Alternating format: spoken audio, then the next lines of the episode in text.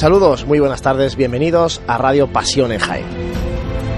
Hoy afrontamos este quinto programa de Cuaresma, estamos ya acercándonos al día grande del Domingo de Ramos, vamos contando para atrás y vamos comiendo jornadas a esta Cuaresma y volvemos a estar en el Hotel Sagüen después de haber estado en la Casa de Hermandad del Perdón haciendo este programa en el que lógicamente vamos a tener eh, muy presente el pregón de la Semana Santa de Jaén que va a tener lugar este próximo domingo a las 12 del mediodía en el nuevo Teatro Infanta Leonor. Como siempre saludar a los compañeros de Radio Pasión en Jaén que están aquí conmigo, con Juan Luis Plaza en el hotel.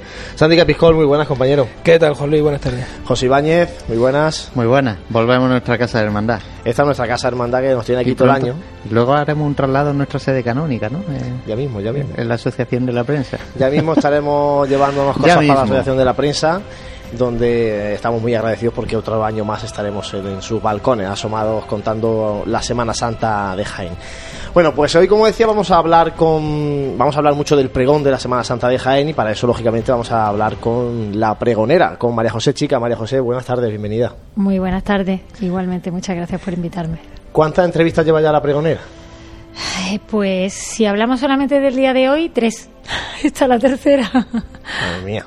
¿Agota mucho pues la parcela esta de exposición pública que, eh, lleva aparejada el pregón o no? No, más que agotar es que eh, no está uno acostumbrado, sobre todo porque, claro, no controlan los medios y entonces, pues impone más que más que agotar impone bastante no porque el hacer una exposición pública de cosas que no sabes lo que vas a responder cuando te van a preguntar genera cierto cierta imposición, sí. Bueno, nosotros hemos preparado una entrevista complicada, ¿eh? Ya te lo digo. No te preocupes. Aprovechando la confianza. No, nada. Y el cariño que nos tenemos. Sí, ¿eh? sí, desde luego.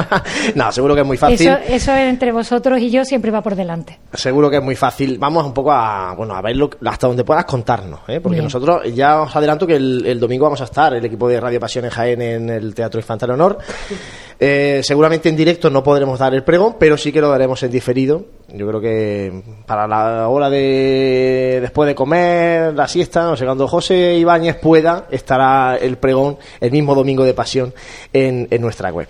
Eh, bueno, vamos a hablar de la entrevista, María José, pero además de entrevista ha habido recepciones oficiales con el alcalde, el ayuntamiento de Jaén y también con el obispo.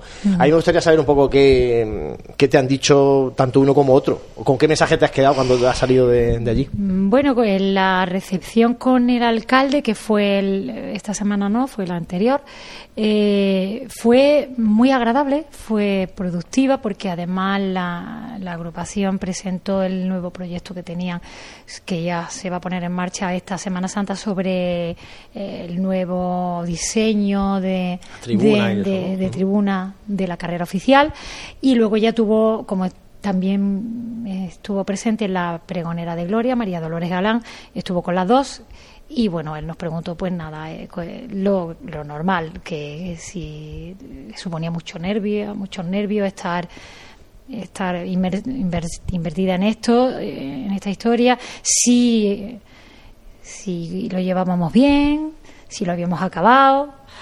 Eh, él le hacía especial ilusión ir al, al pregón de Semana Santa.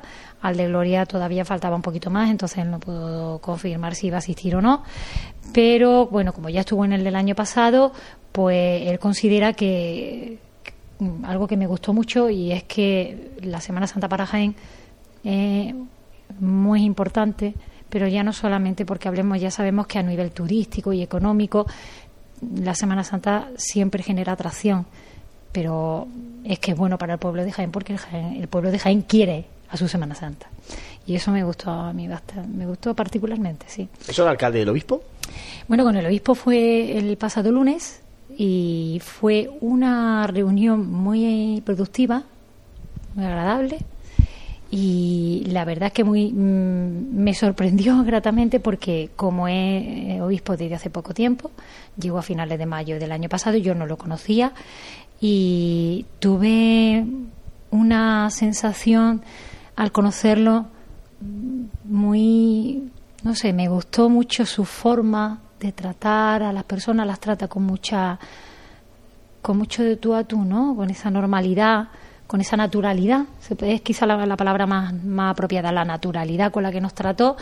Eh, él en un principio no tenía muy claro si iba a poder venir al pregón de Semana Santa, porque tiene muchos, claro, es que hay que tener en cuenta que el obispo de la diócesis son 98 municipios, 99, actualmente 97 99, no estoy muy segura. 97 municipios. 97. Eh, hubo una época que parecía que íbamos hasta 98, pero bueno. Entonces, eh, claro, él se debe a toda la diócesis y no lo hizo saber así y además es que es perfectamente comprensible. Pero luego, como hubo una, conversa, hubo una conversación bastante larga, la reunión fue, fue larga y allí estuve cada una de las dos porque también vino la pregonera de Gloria, pues también él quería saber cómo era cómo habíamos llegado al pregón cada una, cómo lo habíamos escrito, las sensaciones que teníamos y realmente eh, pues eso lo expusimos tal como lo habíamos vivido y a lo largo de la conversación el hombre se fue, hombre, fue declinando un poquito todas las invitaciones que tiene y muchísimas y al final decidió quedarse el domingo en Jaén y acompañarnos al pregón de Semana Santa de la ciudad a pesar de saber que, hombre, que hace un esfuerzo importante porque declina muchas otras invitaciones a las que también tiene obligación de asistir. Bueno, su primera Semana Santa, importante que esté en, su primer pregón de Semana Santa, por lo menos en la capital. Luego ya el año que viene, pues que pues, se vaya a otro, otro sí, así, así lo entendió él al final, sí. María José, entrando ya de, de lleno en el pregón, ¿cómo definirías como pregonera tu obra? A ver, eh, un pregón te da muy poco, mm, en realidad es tienes poco margen. O sea, vamos a ver, es un género que no te permite mm, mucha floritura, ni hacer cosas, ni se debe tampoco hacer cosas muy demasiado mm, originales. Cuando digo originales no, no, lo digo en el buen sentido de la palabra, sino en pretender eh, hacer algo por destacar. No, un pregón de Semana Santa yo creo que es una exaltación de la Semana Santa en la que uno vive. En este caso estamos hablando de nuestra ciudad, estamos hablando de los jaeneros. Y mm, yo creo que uno debe. Mm, se podría decir que el mío es un poquito. A ver, es que depende de lo que cada uno entienda por clásico, pero sigue una estructura aproximadamente clásica. Lo que ocurre es que tiene un una carga poética que posiblemente no se haya tenido anteriormente y si se ha tenido ha sido con mucho menos a menudo de lo que a lo mejor eh, va a ocurrir aquí. ¿eh? Es quizá la estructura que hay prosa, por supuesto, también. Lo que pasa que mm, sí que hay una interrelación entre la prosa y el verso. ¿eh? Es como una especie de diálogo que la, la prosa establece con el verso. Bueno, ya tenemos. ¿Te resulta fácil así la, la poesía? Pues he de decir que yo mm, creía que yo era negada, o sea, absolutamente. ¿Para que voy a engañar?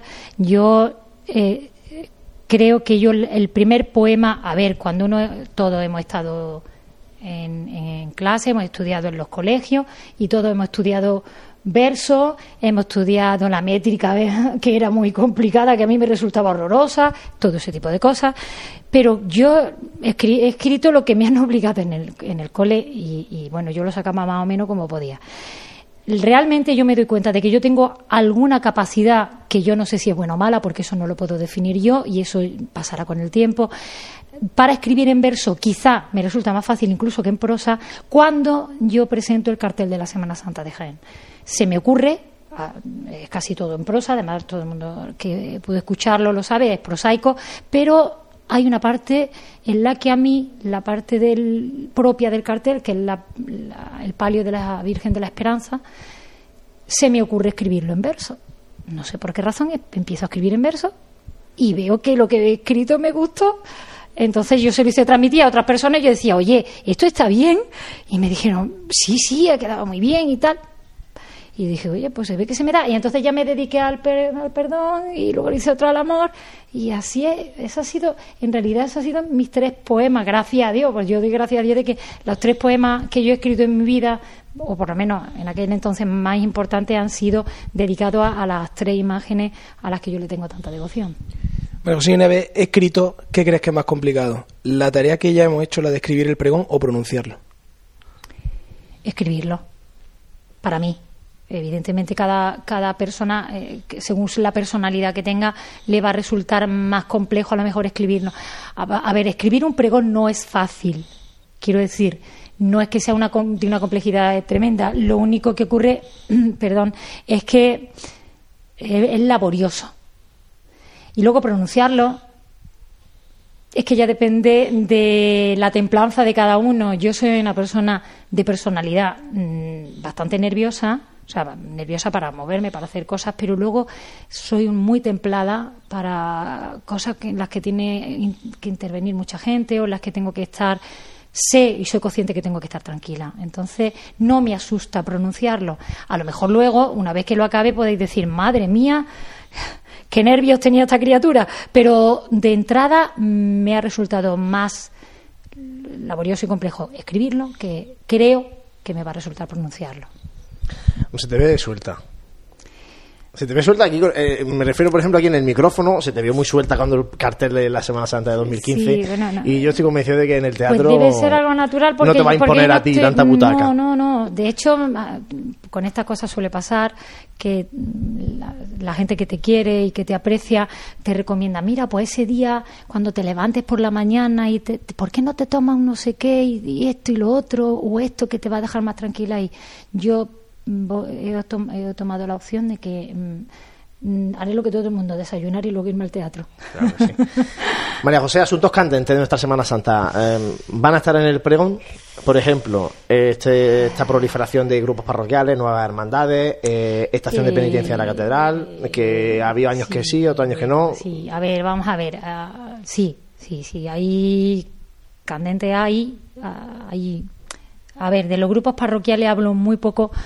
Mm, en- Vamos, mm, básicamente los nombro porque creo que, es- que creo que deben estar, pero no hago una valoración del trabajo que realizan, entre otras cosas, porque ahora mismo estamos en una situación muy delicada con respecto, si ya lo estamos con respecto a las hermandades, porque ahora mismo no estamos precisamente en la etapa del cre- de sí crecemos en hermandades, pero es que no se trata de crecer en hermandades, creo, se trata de crecer en cofrades. Y a veces las hermandades se generan con cofrades que han estado en otras hermandades o que ya pertenecen. Entonces, somos asociaciones públicas de la Iglesia. Y la Iglesia se trata, en- desde mi punto de vista, claro, yo siempre todo esto lo digo desde mi punto de vista, de que crezca, no de que nos estanquemos en lo mismo. Pero yo creo que los grupos parroquiales hacen una grandísima labor. De hecho, ahí está, que este año tenemos afortunadamente dos nuevas hermandades que además tienen cofrades nuevos, porque eh, allí Caridad, el Señor de la Caridad ante Caifás, evidentemente está en un barrio donde mm, seguramente va a generar cofrades nuevos, porque por esa zona es muy complicado mm, que haya, a lo mejor puede haber que pertenezcan a cofradías más antiguas, pero es más difícil, es, es fácil atraer nuevas, nuevas, nuevos hermanos.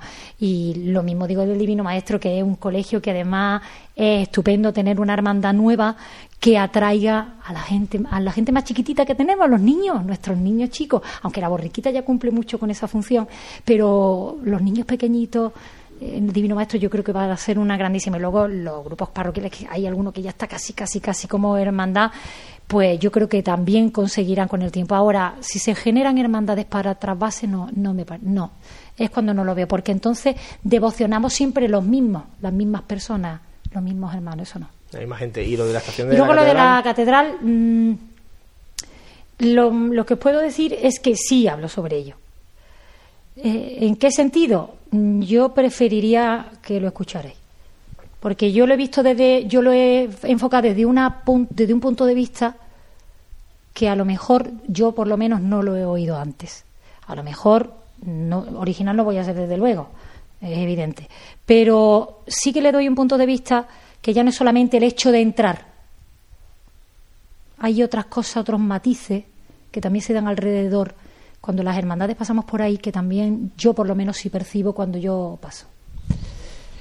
Y te eligen ser presentadora del cartel de, de la Semana Santa de Jaén en el año 2015.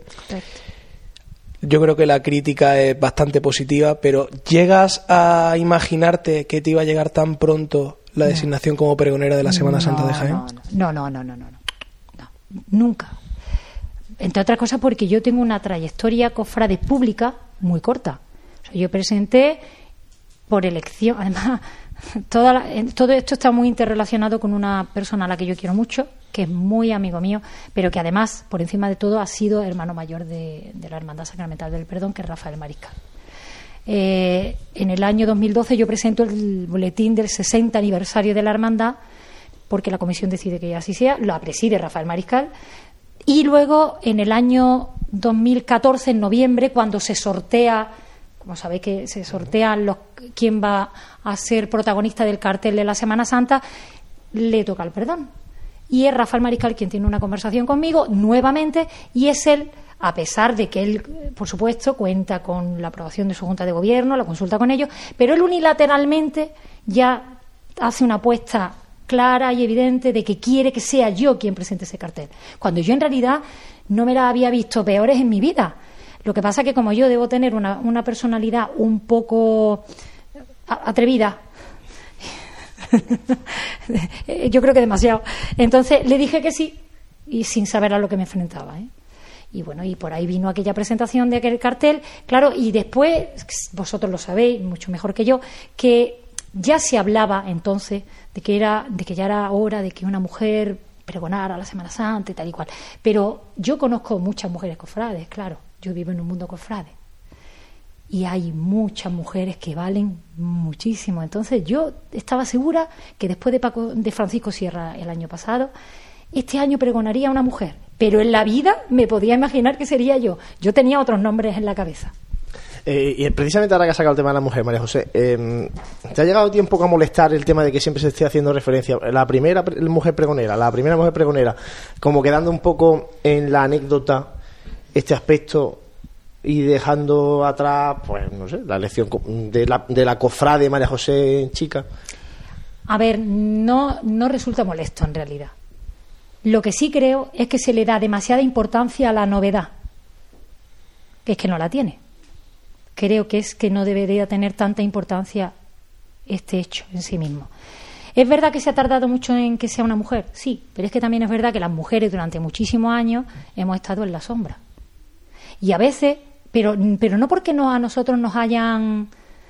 Eh, a ver, porque aquí en Jaén hemos tenido mucha suerte que no se ha tenido en otras provincias. Es que aquí en Jaén es que a veces no valoramos muchas veces lo que tenemos. Aquí en Jaén es verdad que el mundo cofrade ha sido muy machista siempre. Pero aquí en Jaén no. Yo nunca he conocido aquí la prohibición de que una mujer salga de Nazarena. Sí la hay en muchos otros lugares de, España, ¿eh? no solo de Andalucía. Bueno, gracias a Dios en Andalucía que yo ya se resolvió, pero sigue habiendo eh, lugares en, en España que es que siguen teniendo problemas las mujeres para procesionar, o sea, para hacer estación de penitencia con una vela y un antifaz y un hábito. Eso es complicado, ¿eh? Pero mm, a veces ahora, ya después de los tiempos en los que estamos, es la propia mujer la que a veces se, queda un poco parada. Porque hay mujeres miembros de Junta de Gobierno, hemos tenido tres hermanas mayores ya, eh, pero claro, a veces compaginar la vida familiar con cargos tan importantes es muy complicado porque quieres llevarlo todo para adelante y a veces es muy complejo. Y en eso el hombre sí tiene, en algunos casos, un poquito más de suerte. Entonces, por eso es por lo que a lo mejor mm, hay menos nombres de mujeres que aparecen. Pero en realidad yo conozco mujeres que tienen valía de sobra para llegar a cualquiera de los puestos que ha llegado un hombre a nivel cofrade, incluido el pregón de Semana Santa, que es muchísimo más inferior que, por ejemplo, haber sido hermana mayor de una, de una cofradía, como hemos tenido ya varias. Y hablando de esa vinculación de esa vida dentro de la cofradía, ¿quién es María José Chica Cofrade? Dejando al margen todo el, el, mare magnum este de, del tema de pregón, de entrevistas, ¿cómo vive el plano cofrade? María José vive el plano cofrade es que te voy a contestar con un tópico como cualquier otro cofrade. O sea, yo, yo vivo, sí que es verdad que es una parte muy importante de mi vida. Eh, no, no hay algo que yo no haga en mi vida que no esté relacionado con, con, la, con la devoción cofrade que tengo, pero también es cierto que todo eso se deriva porque yo, yo he tenido la suerte de crecer en la fe en Dios. O sea, yo me he criado en eso, eh, en, la fe en Dios, y eso me, me, llevó a ser cofrade. No fue al revés. Hay veces que ocurre lo contrario, que, que no es más bueno ni más malo. ¿eh? Además, yo agradezco, hay una misión muy importante que cumplen las cofradías que, se, que se, no se valora lo suficiente y es que hay gente que sin tener fe, a través de llegar a ser cofrade, acaba teniendo fe. Y eso a veces no se valora. Y eso es muy importante porque todo el mundo da por hecho de que el que llega a ser cofrade es que tiene una fe muy grande, ¿no? A veces ocurre de que hay gente que es que, por las razones que sean, no lo ve, no acaba de llegar a entender que Dios puede asistir. Pero viendo una imagen, empieza a lo mejor la semillita del cofrade y al final acabamos. Pues yo soy un cofrade más que tuvo la suerte de empezar con. Y entonces, bueno, si algo lo quieres caracterizar, pues que no soy una cofrade de miércoles santo. Yo soy una cofrade de, de día a día. Y me siento orgullosa de ello mi vida se basa y se fundamenta en la fe y en que yo soy cofrade, como muchos otros. María José, ¿a quién va dedicado el pregón de este año? Uf, va, gracias a Dios no lo leo esa parte no la voy a leer. Por eso vamos a que la gente lo sepa. Esa parte no se lee porque está en el libreto que luego se da por escrito, pero mm, va dedicado a, tiene una, una retalia importante, pero resumiendo fundamentalmente a mis padres, porque fueron los que me educaron en esto, a mi, a mi marido, a mi hijo, eh, a Rafael Mariscal. ¿eh? porque Rafael Mariscal ha sido muy importante. Yo, eh, yo eh, lo digo y no me cansaré de decirlo, yo estoy aquí, he llegado hasta este punto gracias al empeño que tuvo él en aquel cartel, el empeño a, que, a que creyó en mí sin ni siquiera que yo tuviera costado, yo no era consciente de que yo podía ser tener capacidad para hacer algo que tuviera cierta importancia y él sin embargo sí la tenía está dedicado también, bueno, lo, voy a develar, pero bueno, no me importa tampoco porque hay gente que a lo mejor luego no lo tiene la posibilidad de leerlo. Y luego hay una dedicatoria, bueno, se lo dedico también a mis profesores, a los que he tenido a lo largo de mi vida, porque fueron los que me enseñaron a amar las palabras. Ya a mí siempre me ha gustado la palabra, siempre. Entonces, los que me enseñaron a ellos. Y luego, finalmente, está dedicado a. Mm, bueno, lo voy a decir exactamente, iba a decirlo de otro modo, pero lo voy a decir exactamente como está escrito. La dedicatoria final es a las mujeres cofrades sin nombre. ¿Te lo sabes de memoria el pregón? No. Hay gente capaz de eso, ¿eh? No, no, no, no. Y eso es para eh, reconocerlo. No, no, no, no, no, Lo siento, pero no, no mi capacidad no, no llega hasta esos términos. Es verdad que hay parte que casi podría la, la llevo en la memoria todo el día, pero no, no, no, no me lo sé de memoria. Además, considero que para interpretarlo, porque creo que el pregón no solamente que hay que pronunciarlo, creo que hay que interpretarlo, mm, hay que leerlo. Y María José, ya hemos desvelado que el pregón llevará una carga importante de verso. Y luego también eh, hay unos aspectos que se comentan mucho después del teatro, ¿no? cuando se sale del pregón, cuando se tiene la, la posibilidad de escucharlo por la radio, que es qué duración estimas que pueda tener y también algo también muy importante que la gente comenta es si ha elegido las marchas previas a, la, recitar el, pregón. Bueno, pues contestándote a la primera pregunta que era el tiempo, el tiempo, sobre el tiempo. A ver, inicialmente el pregón era más largo, pero mm, además teniendo precisamente lo que me acaba de comentar la carga poética que tiene, creo que la prosa es más fácil de digerir. ¿eh? cuesta menos trabajo asimilarla. La carga poética en general, hay gente que no, hay gente que a lo mejor disfruta una barbaridad, cuesta un poquito más. Entonces opté por acortarlo, que me costó muchísimo trabajo, ¿eh? Me costó trabajo porque, claro, es quitar cosas que tú has escrito que mm, cuesta mucho distinguir y es que el que quito ahora. Entonces, al final se ha quedado en una hora y cuarto hora y veinte aproximadamente. Claro, yo en lo que yo en lo que yo voy a, a, exponer. Eh, claro, yo ya no cuento con lo que pueda ocurrir en el entorno o la interrupción o lo que eso esa parte yo ya no la puedo controlar. Había una cosa que sí quiero mencionar. Había una, un canto precioso que iba a hacer, además quiero que se sepa públicamente, que iba a hacer María del Carmen Gersol, pero hubo una, la parte en la que ella intervenía la, la, quité porque era una parte que podía resultar, era un poco más accesoria. Y entonces al quitar eso a ella le tuve que decir, porque además su intervención era casi cinco minutos y desgraciadamente la tuve que dejar, pero no se me olvida de que eh, ella hubiera hecho una grandísima interpretación en el pregón. Lo que pasa que al final, para poder dejarlo en algo que sea razonable, he tenido que quitar muchas cosas y cosas que me han dolido mucho. Tener que quitar esto como si te cortaba una mano, pero bueno, no había más remedio. Y, esa con respecto marcha? a las marchas, la agrupación me dio la oportunidad de elegirlas y así lo hice. Sí, sí. Además, puse suplente y todo por si había alguna que no, que no se podía, que la, que la banda municipal de música no pudiera o no le diera tiempo a, a ensayar o no la tuvieran en su repertorio, pues también las metimos como suplente y, y sí he tenido la oportunidad, son tres. Eh, afortunadamente no creo que es un buen número porque hace unos tiempos tú lo sabes eran cuatro. Y creo que a veces entonces se iba un poquito de Sí, tiempo también. demasiado. entonces yo creo que tres marchas está muy bien. Hay una que es un poquito larga pero bueno. ¿Qué son? sí a esta altura ya lo veo. Hombre no lo he dicho antes porque tampoco tenía la aprobación de la banda. Entonces ha habido muchas veces que me han preguntado hace un mes oye ¿y qué marcha? pero es que yo no puedo decir cuáles son porque a lo mejor luego son otras. La primera se llama Mi Amargura eh, la segunda es Rocío, porque yo tengo una devoción rociera muy, muy, muy, muy, muy arraigada. Y la tercera eh, está, tiene, a ver, hay gente, no sé si hay gente que la entenderá, es Triana de Esperanza. Pero se llama Triana, he elegido Triana de Esperanza y no he elegido Macarena o no he elegido porque mm, primero fue la penúltima marcha que se le tocó a la Virgen de la Esperanza en la esquina de la calle Cristo Rey con San Carlos cuando yo eh, cuando yo estaba entrando en la iglesia como mantilla y yo sabía que yo me despedía como camarera. Y luego la segunda parte es en honor a mi marido y a mi hijo porque los dos son hermanos cofrades de la Esperanza de Triana. Entonces esa, esa última es como una especie de dedicatoria a ellos dos. Bueno, y para terminar, María José, em, ¿qué mensaje te gustaría que se quedara en la mente del espectador que va a estar el domingo en el teatro? Cuando salga de allí, ¿qué quieres que se quede?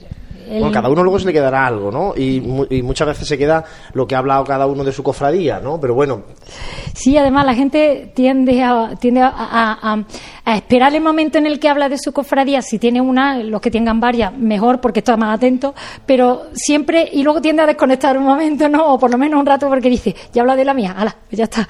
No, pero la idea mía es que, es que el pregón sea yo sea capaz de interactuar con el público, de- con el espectador que está allí o con el oyente, en este caso, por ejemplo, si lo oyen a través de Pasión en Jaén, que tendrán la oportunidad, de que se, de contagiar lo que yo digo, que la, o sea, aquello que yo percibo, que yo siento, que yo que emociona, que yo veo cómo me emociona, que yo siento cómo me emociona a mí, que yo veo que emociona a otras personas, se le contagia. Y que la persona que salga del teatro salga, bueno, voy a usar términos taurinos que hoy en día no está, a veces no están muy bien vistos, pero lo voy a decir así, que la gente salga de la plaza de toros toreando, ¿no? Que cuando salga del, del teatro ese día dijera que lástima que no es domingo de Ramos ya. Me encantaría que así fuera. pues sí, además que cuando salimos del teatro ya es como que ya se ha acabado la espera. María José, muchísimas gracias. Nada, que Y va muchísima suerte. Eso es lo que más me, ha- me falta a mí hacer, suerte. Supongo suerte, que suerte. seguro que con la templanza que que estás demostrando con estas muchas entrevistas, muchas recepciones y tal, yo creo que eh, también curten un poco para cuando uno sube allí al escenario. Sí, sí, sí. eh, re- reconozco que, como he dicho antes, impone mucho los medios y todo eso, pero también te ayudan para prepararte luego a- ante tanta gente que yo no estoy acostumbrada a estar en público delante de tanta gente, yo solita en el mismo sitio y todo el mundo. Y no sé, mil pares de ojos mirándote todos a ti a la Bueno, vez. te digo que desde allí no se ve la gente. pues mira, me consuela bastante. Desde el escenario no se ve a la gente. ¿eh? Yo me, ahí me consuela bastante. solamente eh, eh, tuve el honor de presentar un, Sí, un sí, disco sí, de Jesús Despojado de la agrupación musical y con los focos, la gente, el patio de butacas no se ve. O sea, que tú por Pues, eso tranquila. Me, me, me da mucho, me da mucha tranquilidad y, y me, me alegra mucho que me lo diga porque, uy, eh, sí, sobre todo si voy a, a personas conocidas, eh, eso suele, sin querer, mm, despistarte bastante. No es que te des- o generarte emociones que no te gustaría en ese momento transmitirle a la gente. Es, es importante. Muchas gracias por el consejo. Bueno, pues gracias a ti, mucha suerte, como digo, para el domingo ya estaremos escuchando. A vosotros por haberme traído hasta aquí, por recibirme y por el cariño que siempre me habéis tenido. Muchísimas gracias. Gracias María José y ahora nos vamos a quedar con la marcha Pregonero, escuchándola antes de seguir con este programa de Radio Pasión en Jaén.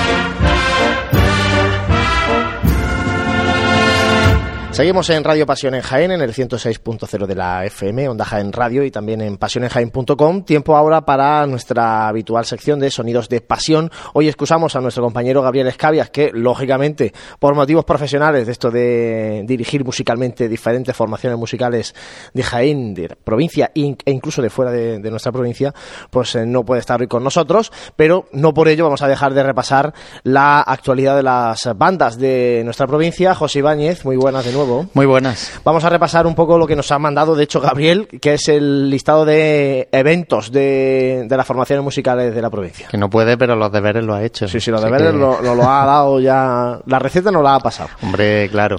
Pues empezamos por el, viernes en Úbeda, un concierto en la iglesia de Santo Domingo a las ocho y media de la tarde por parte de la agrupación musical ubetense y la banda de corneta y tambores Amor de, de Úbeda. En Granada, un concierto al maestro Kini que organiza la, agrupación musical La Estrella en el Teatro Isabel la Católica a las 8 de la tarde y participa la banda de corneta y tambores del Gran Poder de Granada, la banda de corneta y tambores Tres Caídas de Granada, la agrupación musical eh, La Estrella de Granada y la agrupación musical jiennense de la Angustia de Alcalá la Real. Ya pegamos el salto al sábado 1 de abril, entramos ya en nuestro querido abril de Semana Santa.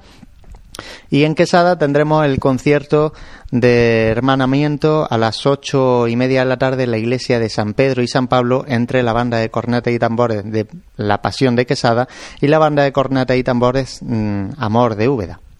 Y volvemos a Úbeda.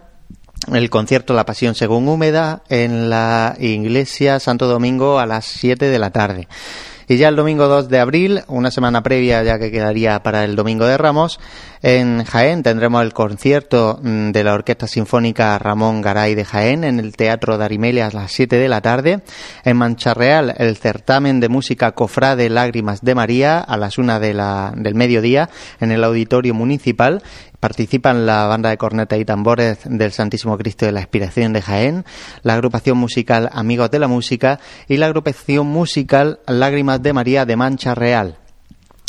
En Calzada de Calatrava, en Ciudad Real, el certamen en la Plaza de España a las once y media de la mañana, en la que intervienen la agrupación musical Nazareno, la banda de corneta y tambores Armaos, eh, la agrupación musical Soledad de la localidad eh, de Calzada de Calatrava, eh, la banda de corneta y tambores del Santo Sepulcro de Villanueva de los Infantes y la banda jiennense eh, de corneta y tambores del Santísimo Cristo de la Expiración de Sabiote. En Torre Don Jimeno, también el domingo, el concierto de música cofrade que organiza la Hermandad de Jesús Preso y Nuestra Señora del Rosario en el Parque de las Quebradas a las una y media del mediodía. Y participa la Asociación Cultural Banda de Música Juvenil y la Banda Grande de Torre Don Jimeno, la agrupación musical Jesús Cautivo de Alcaudete, la Banda de Corneta y Tambores de Rescate de Torre Don Jimeno, la corneta y tambores también en este caso, Nuestro Padre Jesús Nazareno de Torre del Campo y la agrupación musical Nuestro Padre Jesús Nazareno de Pegalajar. Y nos quedan por último eh, dos últimos actos, uno en Murcia, el certamen nacional de bandas que organiza la Hermandad del Santo Sepulcro en el Auditorio Camelota a las seis de la tarde y participa la corneta y tambores infantil del Santo Sepulcro de Cejín, la corneta y tambores Caridad de Vélez Málaga, eh, la corneta y tambores cautivo de Oliva de Valencia, en este caso, la corneta y tambores Santo Sepulcro de Cejín y la corneta y tambores jiennense de la Angustia de Porcuna. Y por último, la, en la Carolina, el certamen de bandas organizado por la Unión Local de Hermandades en el Teatro Carlos III a las 5 de la tarde y participa la corneta y tambores eh, colorados de Daimiel, de Ciudad Real, la corneta y tambores Fe y Consuelo de Martos y la banda de música Blanco Nájera de Jaén. Estos son en cuanto a actos que... Mucho, mucho concierto en este fin de semana previo a Semana Santa. Y también comentar eh, también una cuestión musical, porque en el primer día de septenario de a Nuestra Señora de los Dolores, de la Hermandad de Santo Sepulcro, eh, va a ofrecer un concierto en la parroquia de, San Juan y San Pedro, la banda de corneta y tambores del Nazareno de Torre del Campo, que como saben va a acompañar este año el paso del Calvario en el Viernes Santo Jiennense. Y para repasar las formaciones musicales que van a estar íbamos ya por el Jueves Santo, este año en Jaén. Eh, las dos hermandades, tanto Veracruz como Expiración, repiten formaciones musicales con respecto al año pasado. En el caso de la Veracruz, detrás del paso de Jesús Preso, va a procesionar la agrupación musical Cristo de la Columna y Nuestra Señora de las Lágrimas de Baeza. Detrás del paso del Santísimo Cristo de la Veracruz eh, estará la agrupación musical, aunque es banda de corneta y tambores, pero se llama agrupación musical, de la entrada de Jesús en Jerusalén y María Santísima del Amor de Úbeda. Y tras el paso de palio de la Virgen de los Dolores eh, estará la agrupación artístico-musical Miguel Ángel Colmenero de Jamilena. Y en cuanto a la Hermandad de la Expiración, como es lógico, detrás del paso del Santísimo Cristo estará su banda de cornetas y tambores del Santísimo Cristo de la Expiración. Y tras el paso de palio de María Santísima de las Siete Palabras, volverá, repetirá, la Sociedad Filarmónica María Inmaculada de Linares repasada las formaciones musicales del Jueves Santo y también la actualidad de las bandas de Jaén y provincia. Y después de hablar antes con la pregonera de la Semana Santa de 2017, con María José Chica, ahora vamos a hablar con alguien que fue pregonero de la Semana Santa de Jaén, precisamente hace 25 años, nos lo ha recordado hace un momento, nuestro amigo José Galeán Armenteros. Pepe, muy buenas. Hola, buenas tardes. En este caso no te llamamos por pregonero mm, de la historia de la Semana Santa de Jaén, sino que te hemos llamado por otro motivo, porque eh, mañana viernes eh, se presenta un, libro que es Apuntes Históricos sobre la comunidad religiosa dominicas en Jaén y su vinculación con la Hermandad Piedad y Estrella. Muy bien. Eh, ¿Qué vamos a encontrar en esta publicación de Pepe Galia? Bueno, pues mira, ese, ese, ese trabajo literario y gráfico, como yo le llamo, porque no es un libro, un libro es un trabajo que tiene 1500 páginas y más de 1000 fotografías. Se trata de lo siguiente. Este libro, este, esta obra, la comencé yo, sabes que hice lo primero, dice de la estrella, la estrella es una cofradía para mí que es como un hijo, porque yo tenía 14, 13, 14 años, fue cuando en el año 55 se fundó esta, esta hermandad. Dejó de, nunca llegó a procesionar, quedaron los estatutos archivados y aquella cofradía pues nunca más se supo. Entonces, eh, esto, hubo unos muchachos que la rescataron gracias a que yo en la agrupación, siendo yo secretario de la agrupación de cofradía, tenía aquellos viejos estatutos y había unos muchachos en la Plaza San Ildefonso que querían fundar la Cofradía de la Sangre, no sé si te acordarás. Sí, sí. Y entonces en la Cofradía de la Sangre no fue autorizada por la autoridad eclesiástica y, y yo consciente y, de, y sabiendo el cariño, el entusiasmo que tenían aquellos muchachos, pues me vino a la, a la mente inmediatamente como, como, una, como una estrella es que aquellos estatutos estaban allí archivados en Vigo. Subía por ellos, digo subí porque yo estaba bajo en mi despacho de la Cámara de Comercio, subía por ellos al despacho de la agrupación de Comercio y se lo entregué a Miguel Fernández Castro. Ahí comenzó la cofradía de la estrella. estaban en vigor. se refundan en el 82. Efectivamente, ahí, comenzó, estaban en vigor y no hubo nada más que ponerla en marcha. Tenían por parroquia sede canónica al Cristo Rey, en Cristo Rey había dos cofradías, no podía haber más y entonces yo le llamo siempre a esa cofradía peregrina, porque estuvieron, la verdad, estuvieron recorriendo todas las parroquias de Jaén y no la acogía nadie. En, San Pedro Pascual estuvieron ya para salir después del seminario, pero el párroco lo trasladaron y aquello se perdió. Su suerte fue que en, el San Eufrasio lo admitieron como sede canónica, pero su verdadero milagro fue que las dominicas, no se pudo, se presentó otra estrella, que son las dominicas. Entonces yo escribí un primer libro respecto a esa historia y, yo me sentía un poco cojo de no completarla. Eh, pensé primero en hacer la vinculación de las dominicas con la cofradía de la estrella, piedra y estrella. Pero me encontré en mi casa que tenía la colección de boletines de la cofradía de la estrella completa. ya sabes, hombre, muchas veces los pisos no son muy grandes y esos boletines pues, pues van a otro sitio, pero yo tenía el de la estrella completa.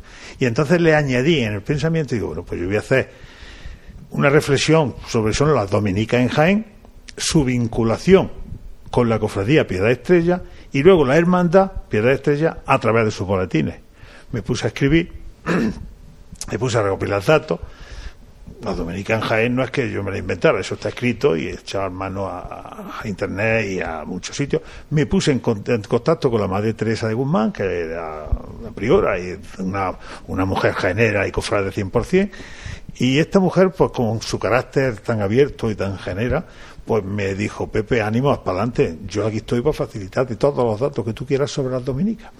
Y así lo hice me puse en contacto con ella, ella me facilitó muchos datos de la Dominica, me puse a trabajar, mm, el sitio, mm, hago un recorrido de los conventos que ha tenido en Jaén, fácil, eh, cogiendo, te, repito, datos de, de todos sitios, de folletos y demás, mm, ubica- donde han estado ubicados dentro de la población de Jaén, pues Santo Domingo, Los Ángeles, Calle Ancha. Por cierto, que el de la calle Ancha, el puesto de la Concepción de la calle Ancha, como yo nací en la calle Hurtado, para mí aquel convento era mi segunda casa de niñez.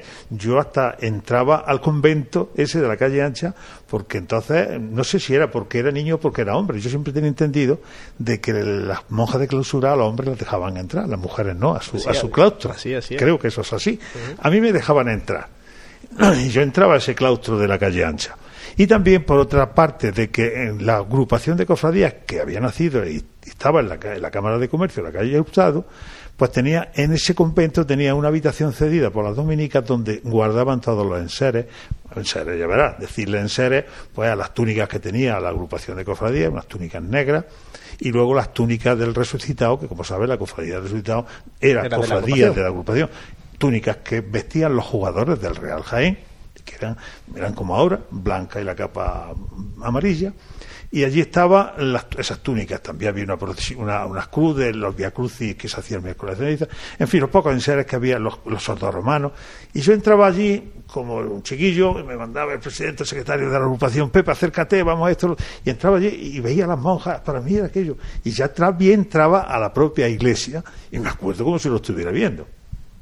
Entonces ahí me detengo, en ese convento me detengo y explico, y hago, hago mi vivencia de niño.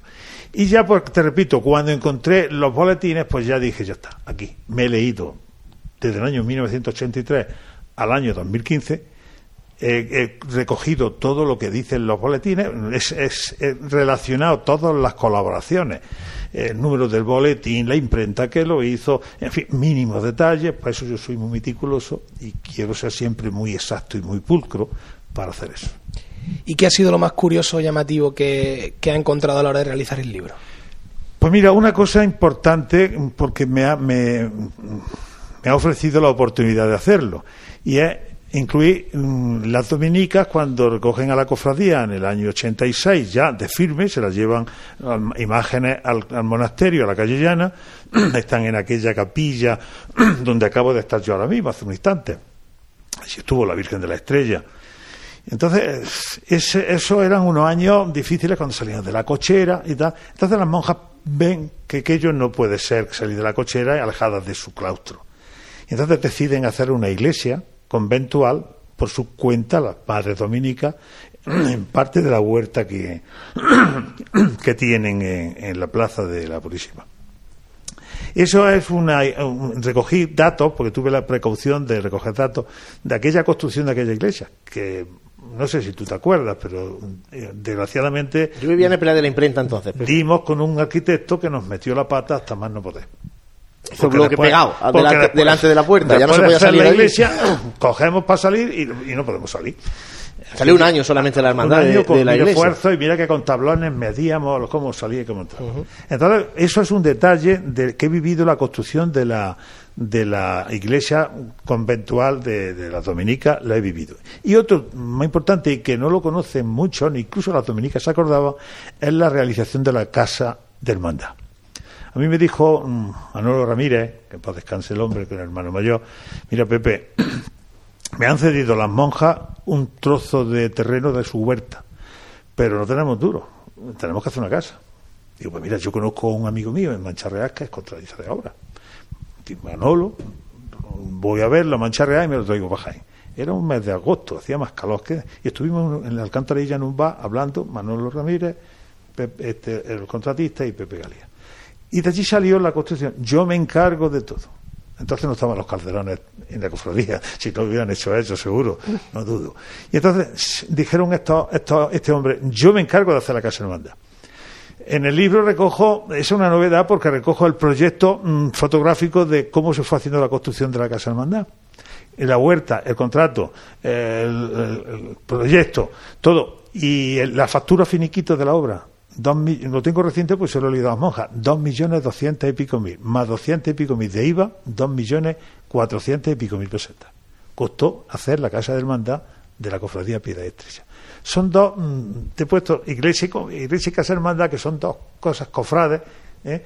significativas dentro de mi trabajo. Porque de luego relacionarte, lo que dicen los boletines, desde el año 83 al año 2015 es un poco difícil. Es curioso, ¿eh? Es curioso, hombre, algunos artículos que yo he considerado que deben de salir, como es la coronación de la Virgen, su participación en, la, en el retablo de hace reciente, cuando, cuando el, año de la fe, ¿no? año de la fe, etcétera, etcétera. Es decir, que ahí el libro está lleno de curiosidades y eh, fotocopiado. Eso lo, digo sin que se enteren los, autores. Eh, con mi maquinilla he, fotografiado todas las fotografías de los boletines y son las que pongo en mi trabajo. ¿no? Pepe, ¿y se, podría entender la Hermandad Piedad Estrella sin, sin la comunidad dominica? ¿Sería, ¿O sería otra hermandad? Es un tema distinto, está para demostrar y nunca quisiera yo haberlo visto demostrar, porque, porque no, yo creo que no. Eso fue una estrella una estrella, un, lucero, eso fue el firmamento abrirse a esos muchachos, a esos jóvenes, porque eran unos chiquillos, eran unos chavales de, de 15, 16, 18 años, y aquello no podía más. Precisamente por eso la estrella no tuvo su continuidad al principio porque también era una muchacha, también era Agustín Guerrero Parreño, eh, Manolo Pestaña, eh, Vargas de Tejido Ganga, etcétera. Muchachos jóvenes que no pudieron, tuvieron que abandonar porque no podían el perdón se nació también paralelo a eso. Primero, el perdón lo, lo, sacó Pestaña, Manolo Pestaña sacó el perdón adelante. Y no pudo. Lo pudo con ella porque eran chavales que no tenían trabajo, no tenían nada. Y se lo dejó a Donaire, Antonio Donaire. Antonio Donaire, un hombre ya hecho y derecho, con su sastrería, con su negocio, su autonomía económica y demás, pues sacó el perdón adelante. Agustín Guerrero Parreño, un poco celoso, fue cuando creó la estrella. ¿eh? pero no podía, también eran otros estudiantes sin trabajo. Yo no comprendo, no, no, no veo a la Cofradía de la Estrella sino a Dominica. Eso es indiscutible. Y este libro se, se suma a otro que ya realizó sobre la Hermandad de la Estrella desde su fundación a la refundación. Efectivamente, es lo que te he dicho, que, es como la continuación de aquel. Porque es como una, una segunda parte. Una segunda parte, porque aquí acaba año 55, acaba en el 83. Y este, acaba, este empieza 83 en sus boletines y acaba en el 2015. Pepe, ¿y alguna, algún próximo proyecto bibliográfico cofrade que esté barruntando o no? Mira, tú sabes que yo, hombre, yo soy un hombre, como siempre me gusta decir, yo soy un hombre muy género, cristiano y cofrade. Para mí la Semana Santa mm, no soy no soy hombre, tú lo sabes que no soy hombre de cofradía. Yo siempre he sido hombre de Semana Santa. he sido, mm, dentro, yo me he criado en el seno de la agrupación de cofradías de Semana Santa de Jaén. Ocupé el cargo de secretario, pues tuvieron a bien tuvieron a bien admitirlo en mi oficina, en mi Cámara de Comercio, a la cual yo era funcionario, y me, permitían que al mismo tiempo atendiera eh, las cofradías en la Semana Santa.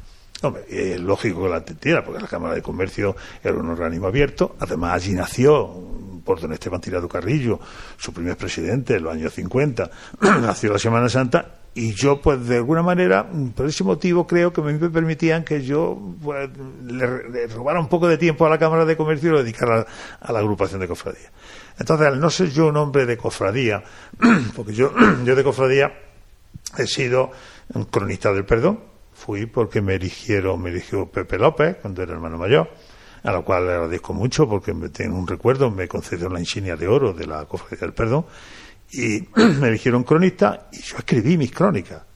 Porque tengo por feliz costumbre de que cuando a mí me dan, me, me, eligen para algún cargo, es cumplir. Es lo menos que debe hacer uno, cumplir. Me eligieron cronista, yo escribí las crónicas. Tienen ellos, eh, debe de tener un libro, una, un libro con todas las crónicas escritas. También me basé en eso, en, en, mi momento circunstancial, para hacer aquel primer libro de Amor, Perdón y Esperanza, en razón a las actas yo no soy yo no soy un hombre literato, yo no soy un hombre poeta, yo soy un hombre que me gusta leer y, y, lo que he vivido transmitírselo a los demás. Mi, mi, mi trabajo, por eso no te digo libros, mis trabajos mm, literarios, pues son eso, trasladar a la opinión pública y a la sociedad lo que está en los archivos yo leo una cosa interesante de que lo conozca la sociedad y ahí estoy, Pepe, escribiendo prensa, radio, donde me llamen y con mi, voz y con mi espíritu y con mi corazón abierto. Eso es lo que yo hago siempre que cojo la, pluma o cojo el bolígrafo o cojo el lápiz. Pues Pepe Galía, muchas gracias por haber estado con nosotros. Mañana, recordamos, mañana viernes se presenta en la agrupación de cofradía este... El viernes 31. Eh, apuntes históricos sobre la comunidad de religiosas dominicas en Jaén y su vinculación con la Hermandad Piedad Estrella. Muchas gracias, que sea un éxito. gracias a vosotros por vuestra atención y nada, a vivir la Semana Santa, que es lo que ya estamos. La ¿eh? tenemos encima. Muchas gracias. Y continuamos ahora con la sección que nos trae nuestro compañero Juan Pablo Molina de la Casa del Arte Cofrade. Juan Pablo, muy buenas. ¿Qué tal, Juan Luis? Buenas tardes. Bueno, hoy vamos a hablar de heráldicas. Heráldicas, escudos, eh, logotipos, emblemas como quieras decirlo, ya sea un término eh, actualizado o el típico tradicional que siempre se viene eh, nomenclando cuando se habla de cofradías o se habla de, bandas, agrupaciones, corneta y tambores, eh, banda de música, porque todas tienen su distintivo, tienen su logotipo, tienen su escudo. Y bueno, si te parece, empezamos un poco con las cofradías. Cuéntanos por eh, dónde van los. No sé si hay eso también tendencia en ese tema. En eso hay, hay tendencia en las cofradías y necesidad. Necesidad por muchos motivos. Porque el distintivo corporativo de una hermandad que hace referencia, la principal referencia hacia su nombre y denominación es su heráldica o escudo, ¿no? Heráldica siempre está relacionado con los escudos de armas, por lo que no sería una denominación totalmente correcta, ¿no? Eh, pero sí, bueno, su escudo y la relación que tiene ya se ha derivado hacia ello, ¿no? Eh, tú sabes que antiguamente los escudos de las hermandades eh, eran dibujados a mano, se le encargaba a alguien y ese escudo se intentaba replicar en la túnica, en los bordados, en los grabados, en los membretes, en el sello de la hermandad, etcétera. Antiguamente no existían las técnicas digitales como hoy en día. ¿Qué sucedía con eso? Pues que las representaciones que existían de un escudo eh, podía verse totalmente transformado o derivado en la en las distintas plasmaciones que se hacía de ella fuera en sitio bueno. Te hago un inciso precisamente de eso. Eh, yo no sé si os acordáis, y aquí Santi que está también, ¿os acordáis cuando el Santo Sepulcro hubo un tiempo que en su heráldica, en su óvalo, estaba, en lugar del corazón con los mm. puñales de, la Orden Servita, eh, eh, estaba como, aparecía alguna vez reflejado como, un, como la imagen de Cristo, como un santo rostro. Yo entiendo que eso a lo mejor precisamente deriva de eso, ¿no? De una mala representación, al final se ve una mancha, uno interpreta que en vez de un corazón es, una, es la cabeza del Señor y, la pinta así. Y, yo, y vamos, yo tengo todavía algunos, algunas guías de itinerarios con, el, con aquel escudo del, de sepulcro pues que entiendo que nunca sería su escudo. A eso vamos, es decir, que puede ser que en, una idea inicial, en una denominación inicial, que sabemos que por historia en las cofradías ha habido cambios en sus denominaciones, cofradías que existieron en Jaén, que desaparecen, o algunas que se transformaron, que pueden conservar su escudo antiguo o incluso tener ese tipo de deformación porque se ha ido pasando de un membrete a otro, eh, ha quedado en una mancha, se ha representado malamente. Luego estamos hartos de ver túnicas que llevan un escudo de una forma, de otro, eh, los propios pasos, las propias cartelas, es decir, dentro de la propia cofradía suele ser un desastre, sobre todo las más antiguas. Hoy en día intentan las cofradías actualizar eso. ¿Cómo se hace? Pues mira, de la única forma que se puede hacer es ese dibujo que estaba a mano, pasarlo a imagen digital. Con una imagen digital, y volvemos a esos conceptos que vimos al principio, vectorizados, unos vectores, eh, se evita ese problema. Con un mismo archivo se pasa por el señor que hace el membrete, al señor que hace el bordado, al señor que hace la cartela o al señor que imprime en la imprenta. Eh, por tanto, esa actualización nos lleva hoy en día pues a evitar esos posibles problemas y esos posibles, pues sobre todo, confusiones. La concienciación sobre esto es como tal. Bueno, las nuevas cofradías que se incorporan eh, suelen hacer esto de una forma pues casi que tradicional, pero con los medios que hay hoy en día. ¿Por qué? Porque se suele decir al amigo, el vecino, tal, oye, voy a hacer una cofradía, cógeme dos angelitos de aquí, eh, una cruz de aquí que represente mi, mi denominación y un membrete de aquí. Pum, ya tiene escudo. Y nos volvemos a encontrar con el mismo problema con la misma situación. Bueno, gracias a Dios hoy a mí personalmente me llegan muchísimas cofradías eh, que quieren sobre todo una actualización quieren su propio escudo antiguo con una actualización, con un redibujado y sobre todo ya con una imagen digital que no quede solo en un archivo como conocemos de imagen, JPG, TIFF, etcétera, sino un archivo vectorizado que luego pueda servir y me vuelvo a remontar aquella vez que estuve hablando de aquellos modelos en 3D para realizar medalla, merchandising de la cofradía, etcétera.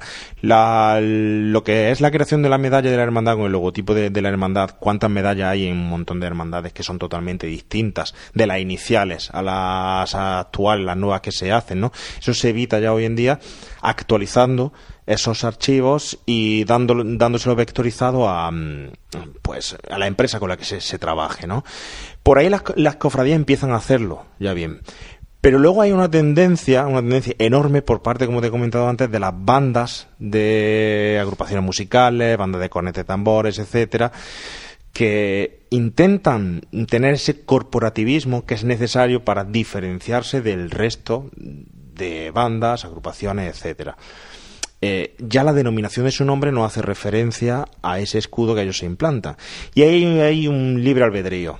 ¿Por qué? Porque hay coronas reales por ahí que se incluyen cuando el título no es real. Hay una tendencia enorme a meter ahora laureles alrededor de, los. De, son símbolos de victoria que además me llama mucha atención porque era un símbolo romano, un símbolo que pertenecía al César más que un símbolo cristiano, ¿no? Eh, la realeza, un símbolo real, ¿no? Que es quizás más actual, sobre todo piden pues la corona eh, real actual. Y hay una tendencia muy, mm, mm, a la orden del día que es la del corporativismo en siglas.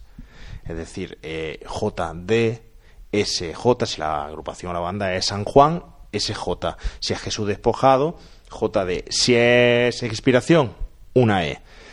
Eh, por aquella campaña política, que, no sé si recordáis que, que, hubo de Zapatero, ese ZP, que realmente, aunque no tenga nada que ver, pero fue quien marcó la tendencia de que ahora se reconozca todo con sigla y eso se ha llevado incluso hasta los escudos.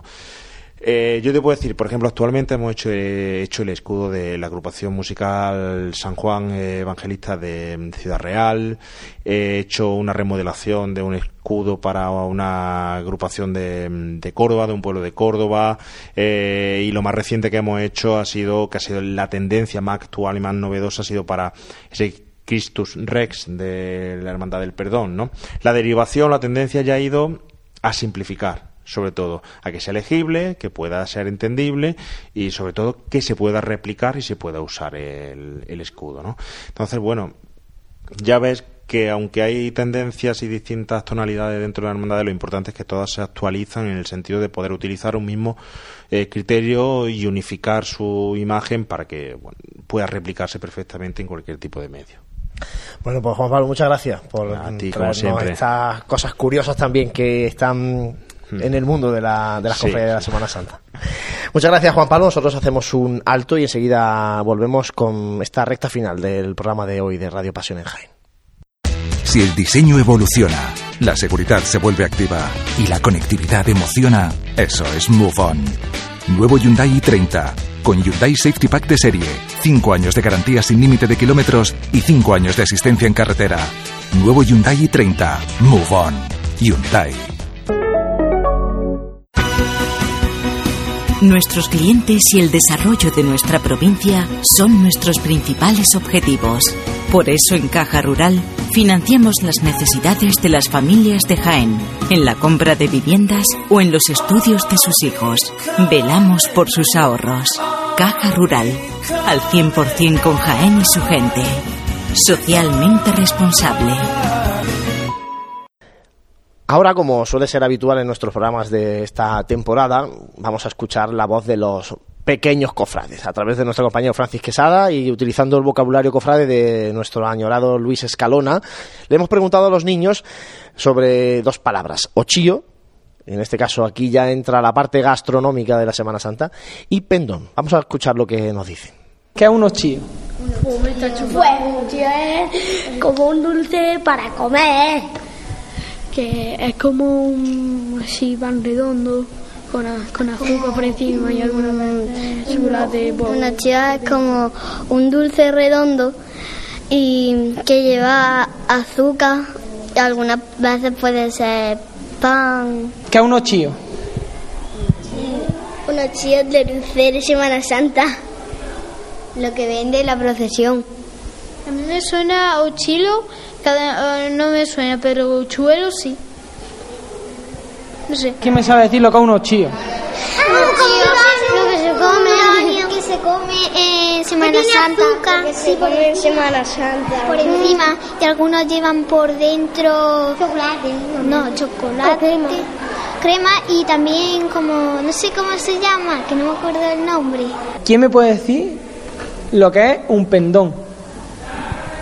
Un faldón. no sé yo es que no me sé eso. Una ma- un, el manto. el Cristo Perdón, a mí me suena, pero no me, no me pasa por la cabeza ahora mismo. Eh, que es como, creo, que es como mm, la armadura que llevan los romanos, un círculo. Pero ¿qué es eso? lo de eso lo de pendón me suena pero no me, no me viene a la yo creo que una parte del cuerpo no es, de la Semana Santa Y después de escuchar lo que opinan los niños sobre estas palabras, sus definiciones eh, siempre peculiares y curiosas, vamos a dar la definición que ofrece Luesco en su libro. En el caso de Ochio dice que son unas tortas de aceite con azúcar típicas de Semana Santa. Su nombre viene porque de la masa de un pan salen ocho. En nuestra Semana Santa, en las esquinas de las callejuelas adyacentes a la calle Madre de Dios, Compañía, Rueda o Pilarica, muchas mujeres al venir del horno de hacer ochíos presenciaban la procesión de la Buena Muerte con sus canastas repletas, desprendiendo un olor muy característico, haciéndose notar sin lugar a dudas por el olor. El día más tradicional para hacer los ochíos, dice Luesco que era el viernes de Dolores y el miércoles santo. Y en el caso de Pendón, Dice que es la insignia que representa a la cofradía, tiene la particularidad de ir al principio de la procesión abriendo la marcha, aunque en algunos casos, y esto es eh, lo aportamos nosotros ya lo mayoritario, acompañan a la imagen titular más devocional de la cofradía. Y Luesco cita, en este caso, al antiguo pendón de la Veracruz, su escudo llevaba bordada la tiara y las llaves de San Pedro y una inscripción en latín que traducida decía Sacrosanta Iglesia de Letrán, madre y cabeza de todas las iglesias de las ciudades y del mundo.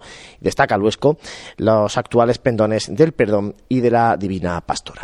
Bueno, pues repasado el vocabulario cofrade con los más chicos, ahora tiempo para la actualidad y la agenda con José Ibáñez. José, muy buena de nuevo, vamos a repasar Buenas. un poco lo más importante y en cuanto a agenda, como decimos siempre, eh, señalamos un poco lo más gordo del fin de semana, pero que la gente acuda a pasionenjaen.com porque si no Sí, porque escuchando el programa del, del día pasado, la verdad que es una locura.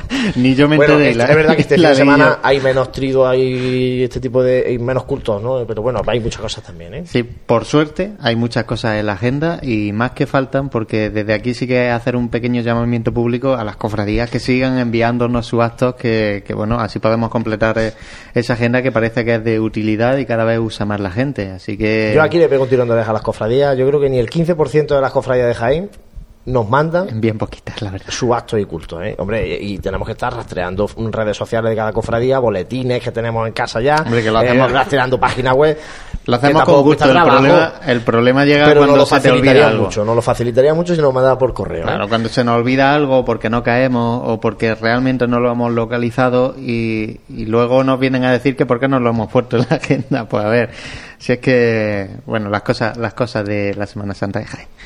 Eh, comenzamos destacando algunas, algunas de las noticias. Eh, una triste noticia que en recuerdo de Enrique Caro, el que fue hermano mayor de la Cofradía de la Virgen de la Capilla, que tristemente pues falleció en, en pasados días. Así que de aquí un, fuerte abrazo de todo el equipo también a, a su familia y, como no, a su otra familia que era la- la- los hermanos de la, de la Virgen de la, de la Capilla.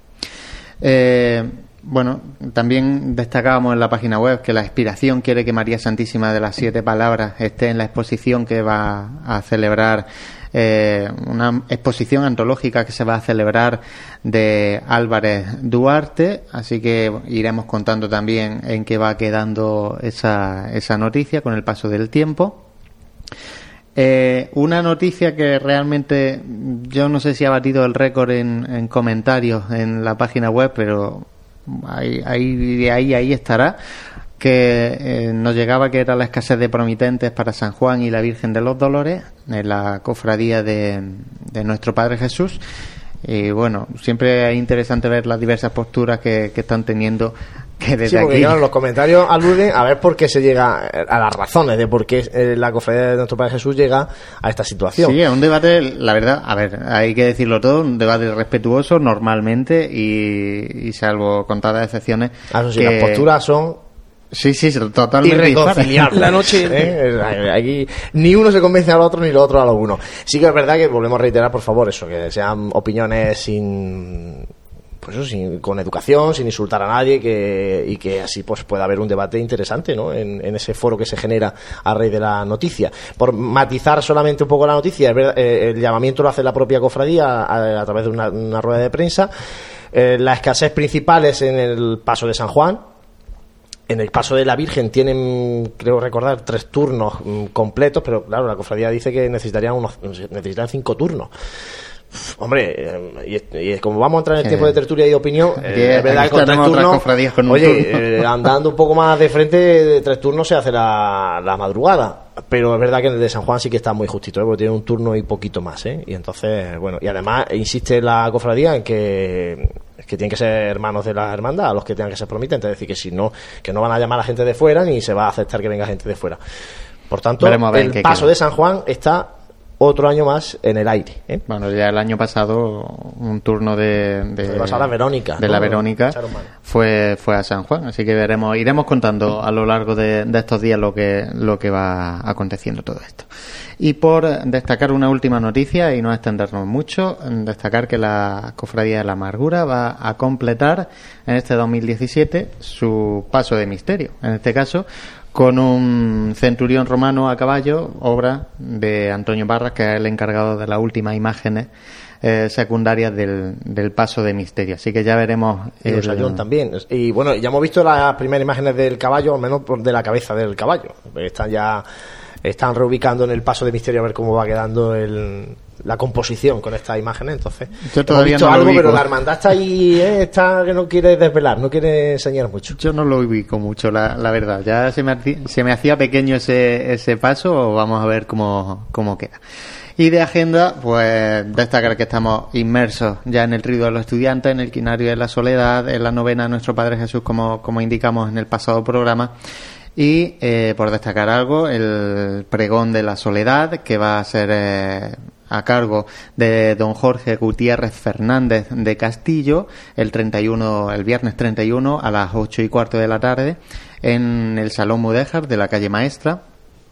El Via Crucis, que va a coincidir casi con este pregón el de la expiración, con el Cristo de la expiración, por las calles de la feligresía a las 9 de la noche. Ya pasamos al día, al sábado, con el besamano de María Santísima de las Siete Palabras, desde las diez y media de la mañana, en la parroquia de San Bartolomé, como no podía ser de otra manera. Y comienza el sextenario de Nuestra Señora de los Dolores, el sábado también a las 7 de la tarde, en la cofradía del Santo Sepulcro, que hay que matizarle que, Sí, los que dolores hay virgen- varias. que Virgen de los Dolores, ¿no? Eh, bueno, comienza también eh, los diversos traslados ya poquito a poco de las imágenes titulares a sus tronos o pasos, según qué cofradía y qué denominación quiera darle cada una de ellas. Y el sábado, eh, a las ocho y media de la tarde, un acto ya bastante antiguo, como es el acto cuaresmal del costalero, a cargo de doña María de la cinta Bermúdez García, que organiza la Cofradía de la Clemencia en la parroquia de, de la Magdalena a las ocho y media de la tarde. Y bueno, ya lo, hemos destacado, pero bueno, recordamos que el pregón de la Semana Santa es el domingo a las 12 de la, de la mañana, que nosotros estaremos allí para contarlo. Eh, no las tengo todas conmigo si puede ser en directo o no, yo casi seguro que va a ser en diferido como años anteriores. Pero, pero bueno, allí estaremos para, para dejar por lo menos ese, ese recuerdo en audio de- del, del pregón. Y poquito más. Es, seguro que, como siempre digo, se nos pasan cosas El que domingo irán- también hay besamano de la estrella. Yo lo Ah, apunto ¿ves? como es la mía. Fíjate. Pues no me regañes, ¿eh? no me la regañes. Envíalo tú también a, la, a las noticias. Pues eso, la- sí, eso creo que sí está, está puesto en la agenda. puesto Y la el sábado el Via Cruz y intronización también del. del Sí, por eso he dicho de, de la Buena de la Muerte. Buena Muerte.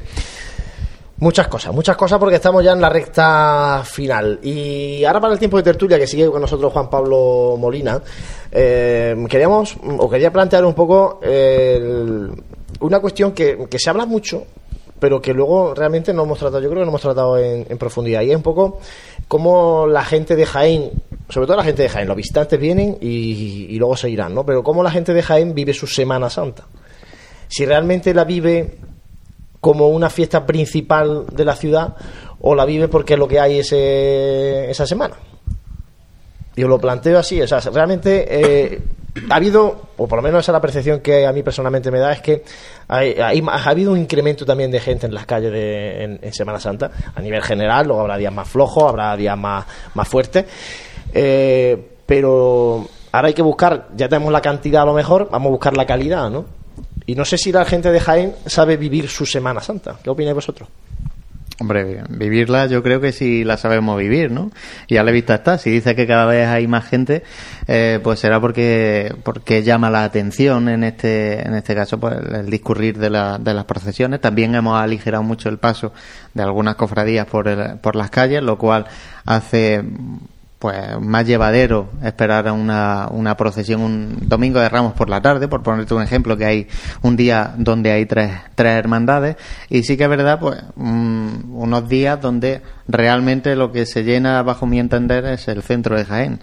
Que sí que, bueno, conforme te va alejando obviamente del centro, pues va decayendo en, en cantidad esa gente, pero sí que es verdad que el centro se pone, ya que comenta el domingo de Ramos por la tarde, se pone intransitable, ¿no? Y, es difícil andar ya por, eh, por esas calles. Incluso también en estos últimos años, pues las calles más recogidas para, para esas cofradías, por, eh, no sé si iba a decir más llamativas a la hora de verlas, pero son, es que la verdad es que son más íntimas, ¿no? A la hora de ver el discurrir por la calle, pues sí que, se, que es verdad que se va viendo un aumento.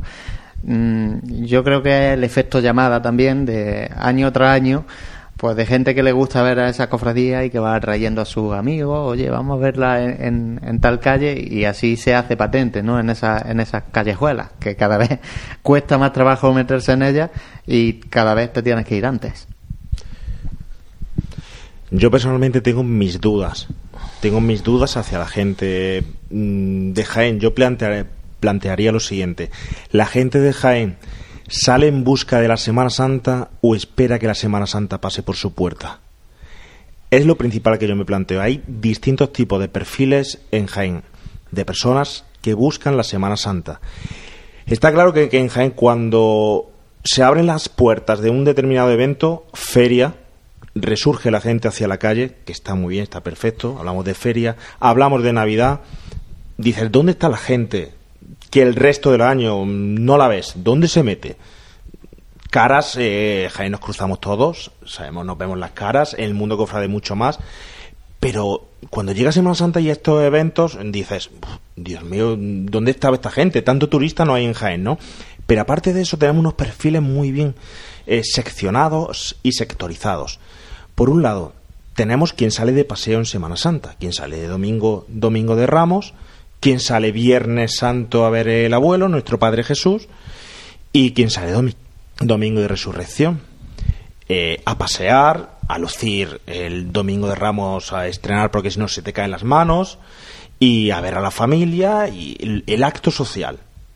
Por otro lado, tenemos al friki ya de la Semana Santa, que existe ese concepto ya de friki, el que va a todos los cultos, no a todos los cultos, sino a todas las exposiciones, a todos los besapiés, a todos los besamanos, a todos los traslados, a todas las vía crucis, a los cultos. No Ahí va sé, menos, ahí ahí, va menos. ahí vamos menos, ¿no? la Pero- figura que estás definiendo, esa va menos ahí. Claro, pero vamos de viernes de en viernes eh, de Cuaresma acercándonos a Semana Santa. Mira, eh, en Jaén hay gente, hay gente, sobre todo hay un concepto que, que, el- que me gustaría destacar aquí en el programa y sobre todo hacer un acto concienciador que tú, eh, yo, nosotros que nos movemos por la Semana Santa hemos estado dentro de una hermandad y hemos visto la gente alrededor de la, de la hermandad, cómo ve la estación de penitencia, o la gente cómo la ve en un cruce, vemos a aquel que se va en busca de la hermandad en este sitio, en este otro, vemos al que va dentro de la estación de penitencia, que ya no es la gente de Jaén solo desde fuera, sino ¿Cómo lo vives desde dentro? ¿Te pones tu túnica de nazareno para ir orando o para ir rezando? ¿O te la pones porque huele a cera y a incienso y te toca ponerte la túnica? ¿Te vistes de mantilla porque toca porque vas a tu culto portal o te viste de mantilla porque llega Semana Santa y toca. ¿Dónde están esos altares de Jueves Santo con las calles de Jaén llenas de mantilla? ¿Dónde quedaron eso? Porque nos quejamos de Sevilla o de otras capitales, pero es que no vamos a los cultos ya el Jueves Santo vestidas de, de mantillas. Es decir, somos distintos perfiles, pero hay un perfil sobre todo que yo entiendo que a la gente no le guste la Semana Santa y lo respeto pero por favor, aquella persona que no le gusta la Semana Santa, que no se meta en medio de una bulla en Jaén, que son dos hermandades, que todos vamos a ver las dos hermandades sin, sin el mapa, sin hacernos un planning de por dónde vamos o dejamos de, de ir, porque son dos hermandades las que pasan, y llegamos a Cuatro Torres, al paso de peatones, y la gente, yo he visto allí pegarse tortas para cruzar de una calle a otra. Pero ¿qué estamos hablando? Que es Jaén que es Jaén. Que cuando te sale un poquito del centro, como decía José, hay una total tranquilidad. Y si no te gusta esto, macho, pues hace una primavera fantástica para irse al Parque del Boulevard y estar allí una con los pequeña, niños, Una pequeña, una pequeña vueltecita. Nada más. Ya te digo yo que no hay nadie. ya te digo yo que no hay nadie, que, que, vivo por el Boulevard y, y, es salirme del centro cuando pasan las procesiones y que no, que que realmente que me hago todo el recorrido de Jaén de norte a sur de sur a norte en este caso y, sí que es verdad que pues, hay menos gente y ya está. Hay, hay para todos los gustos. Sí eh, si es que al final eh, hablar yo creo que al final eh, hacer un, un análisis o, terminar y sacar una conclusión de cómo se comporta la gente con lo heterogénea que en todos los ámbitos pero sobre todo en el ámbito cofrade también decía decía bien Juan Pablo, eh, eh, hay muchos eh, estereotipos, ¿no? Está el que vive esto de una manera pura y meramente tradicional, casi rutinaria de año tras año, pero si nos vamos al plano cofrade, a la gente que verdaderamente vive la Semana Santa, creo que sí, sí se encuentran lo mismo que analizamos muchas veces otros aspectos y somos un poco negativos. Yo creo que sí empieza a ir más la gente en busca de la hermandad en determinados lugares. Es decir, empezamos a buscar ese lugar de pellizco que no tiene que ser el pellizco por, por bulla ni porque haya gente cangrejeando delante de un paso, sino porque se van buscando determinado, determinado momento. Eso en cuanto al plano, me refiero a cofrade más, más sin entrar en, el, en cómo vivir los cultos, sino cómo se comporta la gente en la calle. Y sobre el comportamiento de la gente en la calle, para ahí sí creo que tenemos que, que, aprender de lecciones de civismo, de, pero no solamente de la Semana Santa, ¿eh? de otras ciudades de, de nuestro entorno que en determinado acontecimiento saben lidiar con eso. Es decir, yo es que, eh, sinceramente, sé que habrá puntos, y lo hemos dicho en las retransmisiones, eh, dentro de la ciudad de Jaén en un determinado momento en Semana Santa en los que puede haber un conflicto para cruzar de acera pero de verdad hablar muchas veces de aglomeraciones muy grandes eh, le puede dar una vuelta simplemente a la misma calle por la que está y yo creo que en dos minutos ha salido de, del follón. ¿recordáis miércoles santo este año pasado con el amor que tuvo que encerrarse pero en todas las hermandades y lo que salió en la Plaza Santa María pero es que a mí me pilló en mitad y yo no podía moverme yo quería irme no podía moverme porque la gente apretaba hacia adelante, hacia adelante, es decir, no hay forma de andar, no se sabe andar. Vamos a ver, va dentro de nuestra cultura también. Pero referente a lo que tú has dicho, creo que hay una cosa muy importante que el principal defecto. Eh, no van a ser todos defectos, ¿no? Eh, yo puedo ser muy crítico, soy muy crítico a lo mejor, ¿no? Pero hay una cosa que a mí sí me gustaría destacar, no sé, Juan Luis, si tú estás de acuerdo, vosotros estáis de acuerdo o no. Pero hay una cosa que yo no puedo soportar de la Semana Santa de Jaén, que son las pipas. No sé por qué. No sé por qué. Las pipas. No sé, es que no se come pipas el resto del año y es que no se pueden coger las cáscaras de las pipas y guardártelas cuando pasa una hermandad detrás. Pero no hemos planteado por detrás lo, que, lo, que, lo que deja. Es pero impresionante. Impresionante, por favor. Pero por eso, porque Ahora hay, mismo come gente que sale a, a- a echar el rato y, y para entretenerse, pues, pues come pipa. Es que, claro, para entretenerse no es que entretente viendo la hermandad, disfrutando de los matices que tiene esa hermandad, ¿no? Claro, eso, a- al que esto. Por eso decía lo que ve, no, no puedes es meter lo a todo el mundo en el mismo pues, saco claro. por eso, porque eh, están los dos los dos polos opuestos. Está el que, como decía Juan Pablo, se la encuentra a medio de paso y dice, bueno, pues ya que estamos aquí, echamos la tarde, que además es gratis. Y está el que llega y cada 10 minutos está mirando el reloj porque quiere ver a tal hermandad o a la otra en, en determinados en determinados sitios. Yo creo que al final es una cuestión, decía José, de civismo por el tema de las pibas, al final es un tema de respeto. Pero es que muchas veces no nos respetamos ni nosotros mismos desde dentro. Es decir, mm, cumplimos verdaderamente una... ya- Es que yo creo que ya soy muy manido en el tema ya del nazareno, pero es que yo creo que también se, se, se exporta. O sea, cómo vivimos la hermandad desde dentro el día de la, de la procesión, también se exporta a la gente que lo ve. Hombre, yo creo que la hermandad, la hermandad transmite No una imagen y contagia al que está allí. ¿no? No, lo por eso- con la hermandad del silencio que, que, se- que poco a poco que contagia al que lo está viendo y cada vez hay más gente que sabe ver a la hermandad Y del sin silencio. irnos ya solamente a la hermandad del silencio porque pueda ser la hermandad que más contrasta con el resto. Eh, hay hermandades que durante un periodo de tiempo han hecho las cosas de una manera determinada y eso se transmite, quizás no de una manera inmediata, pero con el paso del tiempo una cosa que se ha ido madurando y que se ha ido asentando se transmite. Y luego, pues eso, es una ciudad que no es una ciudad grande, que no ha estado acostumbrada a las aglomeraciones y que es verdad que en determinados puntos, en determinados sitios, pues la Semana Santa mm, se ven se ven actitudes que creo que poco decorosas. Pero bueno, es lo que no, es- no todo es malo. Por ejemplo, vamos a quedarnos con, lo- positivo. Siempre hablamos de la falta de ambiente en el centro de Jaén y yo creo que el centro de Jaén, mientras están pasando las hermandades durante la Semana Santa, pues mm, vamos, no tengo datos estadísticos, ¿no? Pero yo estoy convencido de que hay muchísima más gente de la que había y no te estoy hablando ya de hace eh, 30 años porque evidentemente no me acordaba de la gente que había. No, pero no hace falta ir tanto. Pero si vamos 5 o 10 años más hacia atrás, yo creo que hay más gente presenciando la, la hermandad en la, en la ciudad, por lo tanto tiene que ser positivo ahora. Eso decía yo al principio que tenemos la cantidad, ahora hay que intentar eh, que haya calidad, ¿no? Y, y yo creo que ahí las hermandades también tienen que, que ejercer un, un ejemplo, ¿no? Al No, no, al es que yo estoy convencido de que no se puede hacer de otra manera. Es que las cosas no son, no son casuales. Cuando vemos en, en otras ciudades, y da igual la que sea, por qué eh, cuando hemos, que ha sido también un tema muy comentado, el tema de la tribuna, de, de la nueva carrera oficial y tal, por qué en otras ciudades eso, siendo también ciudadanos, pagando su impuesto igual que pagamos los, los de Jaén, se ve de una manera natural y aquí es prácticamente un sacrilegio que nadie, que una persona pueda haber una hermandad en la carrera oficial si no es... es decir, yo creo que son cosas que son directamente, que no son ni positivas ni negativas, además lo creo ya mm, realmente, sino simplemente una cuestión de lo que estamos acostumbrados y a lo que no hemos ido acostumbrando con el tiempo y a lo que se le va transmitiendo desde dentro de la hermandad a la gente. Una hermandad no puede pedir que haya un decoro tremendo en las personas que están eh, viendo una procesión si entre los nazarenos van hablando o van levantándose el caperú. Es que entonces lo que le estoy transmitiendo a esa persona, ¿qué es? Porque lo mismo que yo estoy haciendo eso, pues como decía Juan Pablo, me como un paquete de pipa. No tiene mucho más. Eso.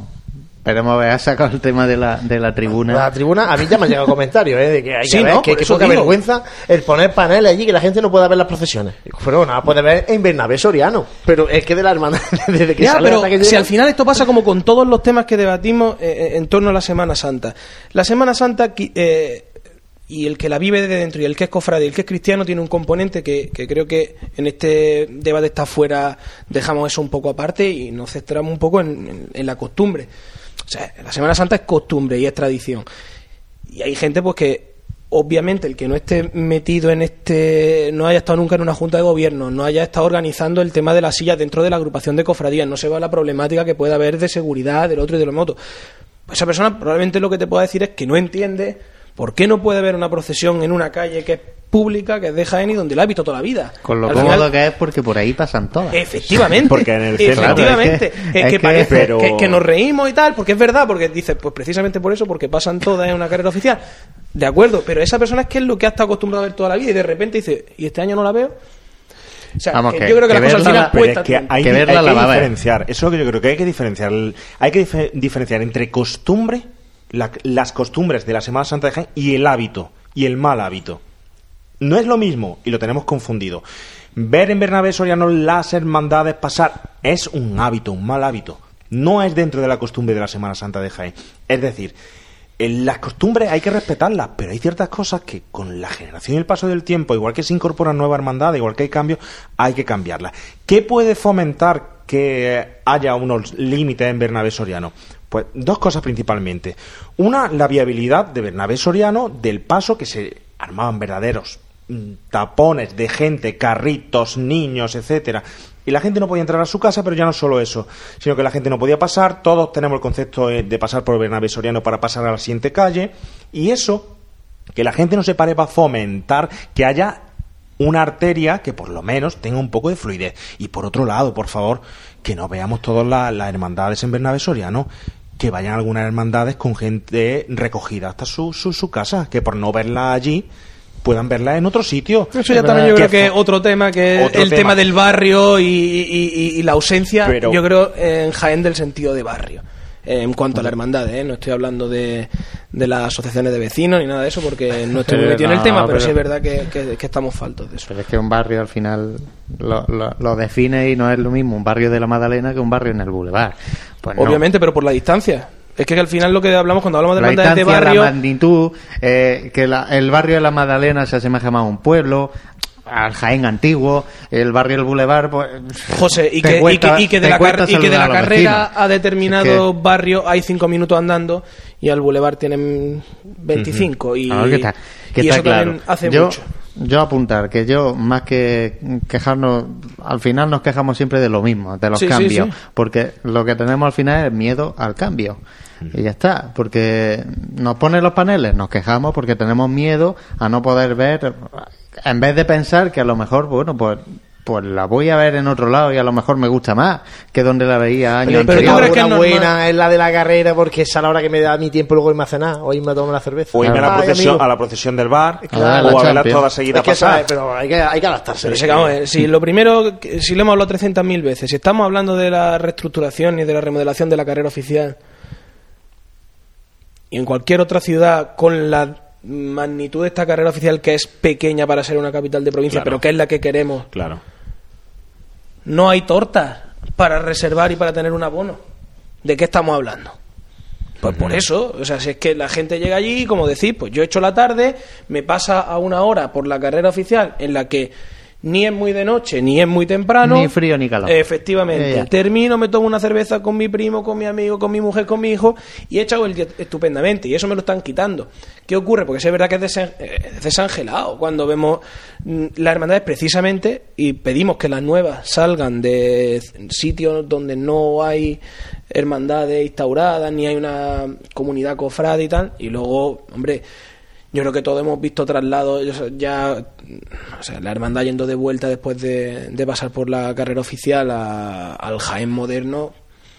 Yo- Es que yo creo que no se salta ni, no, se, Bueno, no se salva Jaén ni uno. moderno y al antiguo, ¿eh?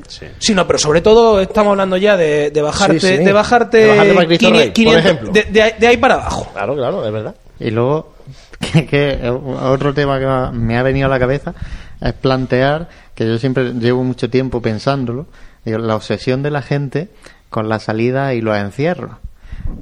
Pero es que es una obsesión creada en parte también por las cofradías. O sea, mm, me voy. Venga, voy a dar el nombre de- del, del despojado, por ejemplo. Que tiene la plaza a reventar y sale y a 20 metros ya no hay nadie. Totalmente de acuerdo Totalmente. ¿Y qué hace? Es que, mm, o sea, ¿qué estamos fomentando las cofradías? Un espectáculo en la salida, un espectáculo en un encierro. ¿Qué estamos haciendo? Porque, o qué estamos haciéndole ver a la gente, porque es que de verdad que no lo entiendo y cada vez, cada vez pasa más, ¿no? Hombre, gracias a Dios que con el aumento de gente, pues no, las plazas son las plazas, ¿no? La plaza de la Merced, la plaza de la Merced. Y el lunes santo por la tarde no cabe allí más gente, obviamente. Pero sí que es verdad que ¿qué es lo que tiene el encierro o una salida que hace querer que vayamos allí? ¿No? ¿Qué es lo que hace? La recreación de la propia hermandad. De la- tú lo has dicho, Sobre yo- todo cuando llegan. La salida ya suele ser más. si volvemos, a lo, aliviada, si volvemos a lo mismo, si volvemos a lo ser- mismo, Pero lo que tú lo estás propicia- transmitiendo, eso es. Lo si es que tú lo estás transmitiendo desde dentro, totalmente, totalmente, pues eso digo, si es que muchas veces hablamos del, de, No es que la gente de Jaén, la gente de Jaén es el, el resultado de, de nosotros mismos. Es decir, que yo estoy de público el, el domingo de Ramos y el lunes santo estoy dentro de, estoy dentro de la, de la procesión y el, y el miércoles santo la vivo desde dentro, pero el martes santo lo estoy viendo desde fuera. Que, que somos los mismos, oye, que no nos equivoquemos. Y al final, ¿qué estás transmitiendo? La gente ve en la calle lo que, lo que se transmite desde dentro. Sí, pero que, me re- que es un dato que me No, resulta no, pero que curioso. además es que es curioso porque además yo ¿Qué- qué? particularmente no tengo una ¿Qué especial pasa? No sé.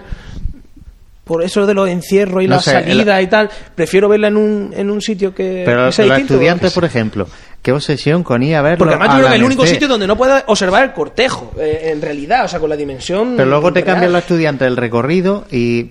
Oye, en los cantones ya no te encuentras tanta gente. Oye, con los chulos que están los cantones, ¿no? De poder poder bajar.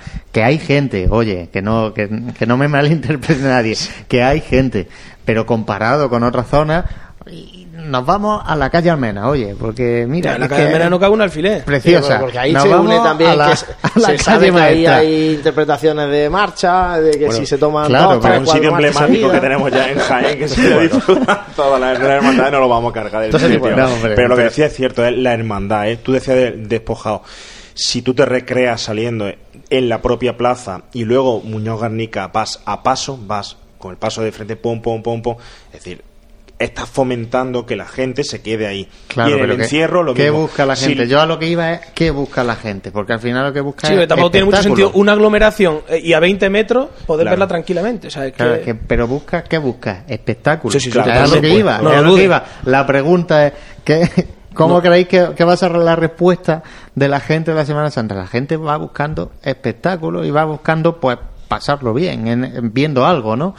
Porque para, para ver un paso a tambor ligero, pues me quedo en mi casa. Vamos a ver, sí, pero ahí ya entraríamos, yo creo que ya el A tema ver, pero va de las manos. a ver, Porque, pero- no, no, no, sí, sí, no, pero el tema no, es muy amplio, Por eso no, te digo, amplio. yo pero no tenemos mucho más tiempo, ¿eh? por así eso- que ir, ali- ir aliviando vosotros también el paso. Yo ya- aliviando a el paso, tambor. vamos, Pues- vamos a tambor ya, pues, ¿eh? pues muy sencillo.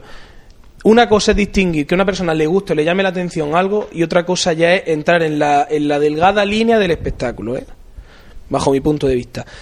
Porque es verdad que la gente lo busca y es verdad que también las hermandades lo, lo muestran. Y para mí una cosa es que a mí me llame la atención estéticamente una hermandad por cómo hace las cosas y otra cosa es que yo me acerque a una hermandad o la hermandad lo que a mí me esté transmitiendo sea espectáculo. Porque ahí entonces ya perdemos un poco la óptica desde dónde estamos viendo, ¿eh? Que somos una hermandad También y que... romper- y que, mm, pero romper también una lanza a favor de las cofradías que yo como vosotros habéis salido en, de pequeños en, la- en las procesiones y lo que teníais en la cabeza era el, el itinerario oficial. Oye, que ya estamos entrando al itinerario oficial. Sí, hombre, claro. Oye, que ya vienen la autoridad y aquí a viernes. Oye, vamos a recrearnos aquí. Gracias a Dios, todo eso está cambiando. ya, pues historia y que, siga, cambiando. y que siga cambiando. Hombre, no podíamos tener la catedral claro. porque no entramos a la catedral. Podíamos tenerlo, ¿no? Eso de Pero es la- itinerario oficial y catedral. mente, ¿no? Sería ilusionante, pero no lo tenemos. que salíamos en la procesión y que pasábamos el itinerario oficial y decíamos, ¿y yo qué hago aquí? Yo ya me puedo ir, ¿no? Yo ya me voy. Ya hemos cumplido. ¿No? Y gracias a Dios todo eso está Yo lo cambiando. único que- Pero ¿desde dónde que se cambia eso? De la misma De- Pues ya cofradía. está, por lo que estoy diciendo, desde lo mismo que se fomenta el espectáculo o no, de lo mismo que se fomenta que una hermandad sea más, eh, de una manera más, eh, sí, seria en la calle o menos, es decir, es que eso, es que eso se, se, se tiene, es decir, si yo cojo un palio y se está encerrando y en vez de darle la vuelta y tocarle seis marchas seguidas, Me voy para adentro, cojo y ¿no? me voy para adentro, yo Hombre, te digo yo- a ti que se acaba el espectáculo, Claro. que el que vaya a verlo va a ver el encierro de la hermandad y punto pelota. Yo quiero romper una lanza por las hermandades que, que hemos hablado antes de que van a tambor de frente. Hombre, hay hermandades que vienen de muy lejos Hombre, y ahí entramos los que sí, llamamos. hombre, eso es obvio. Pero- y también tiene una parte el ejemplo positiva. porque me ha venido a la cabeza Tú ahora- que, que es la más cercana Claro, que tengo a mi casa. tú ahora- yo entiendo que, que esa hermandad tiene cuatro puntos importantes donde, donde puede lucir, y es verdad que puede lucir con, con una- un trabajo de una guardia costarera, con una agrupación musical y tal. Y luego es verdad que hay sitios donde va más aliviar que también tiene una cosa. También viene muy bien para aquel que va con el carrito, con el niño, oye, y el niño quiere, o el niño de tres añitos que quiere ver la hermandad en primera fila, pues ahí, que el niño le da igual que toque un ta- eh, más marcha, menos marcha, haga más izquierdo, menos izquierdo el paso, ponte ahí, que la hermandad va de frente, te quitas el, pro- el problema de que el niño tenga que ver la procesión y el niño está en primera fila. Pero es que O sea, esto, que para todos los gustos, ¿eh? esto es una pescadilla que se muerde la cola. Yo lo planteo al revés. Si no hay espectáculo, ¿habría cofrades? Es decir, si quiero- no da yo espectáculo, quiero- yo quiero pensar que sí. ¿crees que en Jaén habría suficiente gente como para llenar la- Pues, las cofradías? Yo creo que esa pregunta la va a, la, la va a apuntar Esa la apuntamos para la próxima. y vamos a después- después de Semana Santa. eso, Esa ¿eh? la apuntamos para la próxima que se nos va Porque tiempo. vamos, eso es eso es para echarle de comer aparte esa La pregunta. verdad que sí. ¿eh? Juan Pablo, muchas gracias. A ti, a vosotros. Santi Capiscol, José Ibáñez. ¿Te repito lo de la aplicación o no hace falta? Venga, re- rematamos con la aplicación. Recordamos que la revista sigue a la venta, estará a la venta Sí. hasta después de Semana Santa y habla tú de la aplicación y nos vamos. La aplicación ya está disponible, la de iPhone, ¿vale? Eh, pero la de Android todavía no, queda un poquito. Que yo creo que nadie necesita tantos días para estudiarse 19 hermandades, ¿no? Pero que, que si tuviésemos más cofradías, pues oye, yo entiendo que necesita. Que José, acabas de criticar eso. La gente quiere saberlo para no estar todo el mundo en la carrera oficial, Claro. macho. Sí, bueno, por dónde van a ir las este año, no, ya, ya fuera de broma, este año sí que es verdad que con el tema de los GPS estamos casi más investigando la línea, si lo llamamos de esa manera, en la línea de a las cofradías realmente con un GPS por primera vez este año que en los datos en sí de las cofradías, que bueno, que una, una de las características demandadas por toda la gente, que es el GPS, y lo vamos a llevar a cabo, no es tarea sencilla y vamos vamos a decir que este año 2017 va a estar en fase beta Que tengan paciencia. y que Y yo y siempre sobre una todo cosa, eso. que también es gratis como la Semana Santa. y por favor, que es que algunos son muy exigentes y soy muy exigente y de verdad con cariño soy y, y nosotros intentamos responder a las exigencias que yo creo que nos hemos ido poniendo el listón cada vez más alto y, y nos cuesta ya trabajo. También llegar, es ¿eh? señal de que es esperada, así que Sí, sí, oye, eso- es motivo de orgullo. Y lo agradecemos, pero de verdad que es que algunos llegan a una exigencia que dice, bueno, perdona que no. El programador de Android es el que está un poquillo flojo, pero Sí, bueno, ya. vamos, vamos, vamos a coger a Jesús. Ahí va, que se me ha Uy, olvidado. que lo has Uy, dicho. el nombre. Bueno, chicos, que volvemos el jueves que viene. Eh, bueno, no, volvemos el domingo, perdón. Sí, desde el, domingo. nuevo Teatro Infanta Leonor con el pregón de la Semana Santa y el próximo jueves con el último programa de Cuaresma ya. Pues nada, nos vemos. Nos vemos el domingo. Nos de traje corbata. De traje y corbata nosotros, para escuchar a la pregonera que ha estado aquí con nosotros en este programa de Radio Pasiones Jaén. Lo llevaremos. Muchísimas gracias a todos los que estáis ahí a través de la radio. Gracias por compartir esta pasión.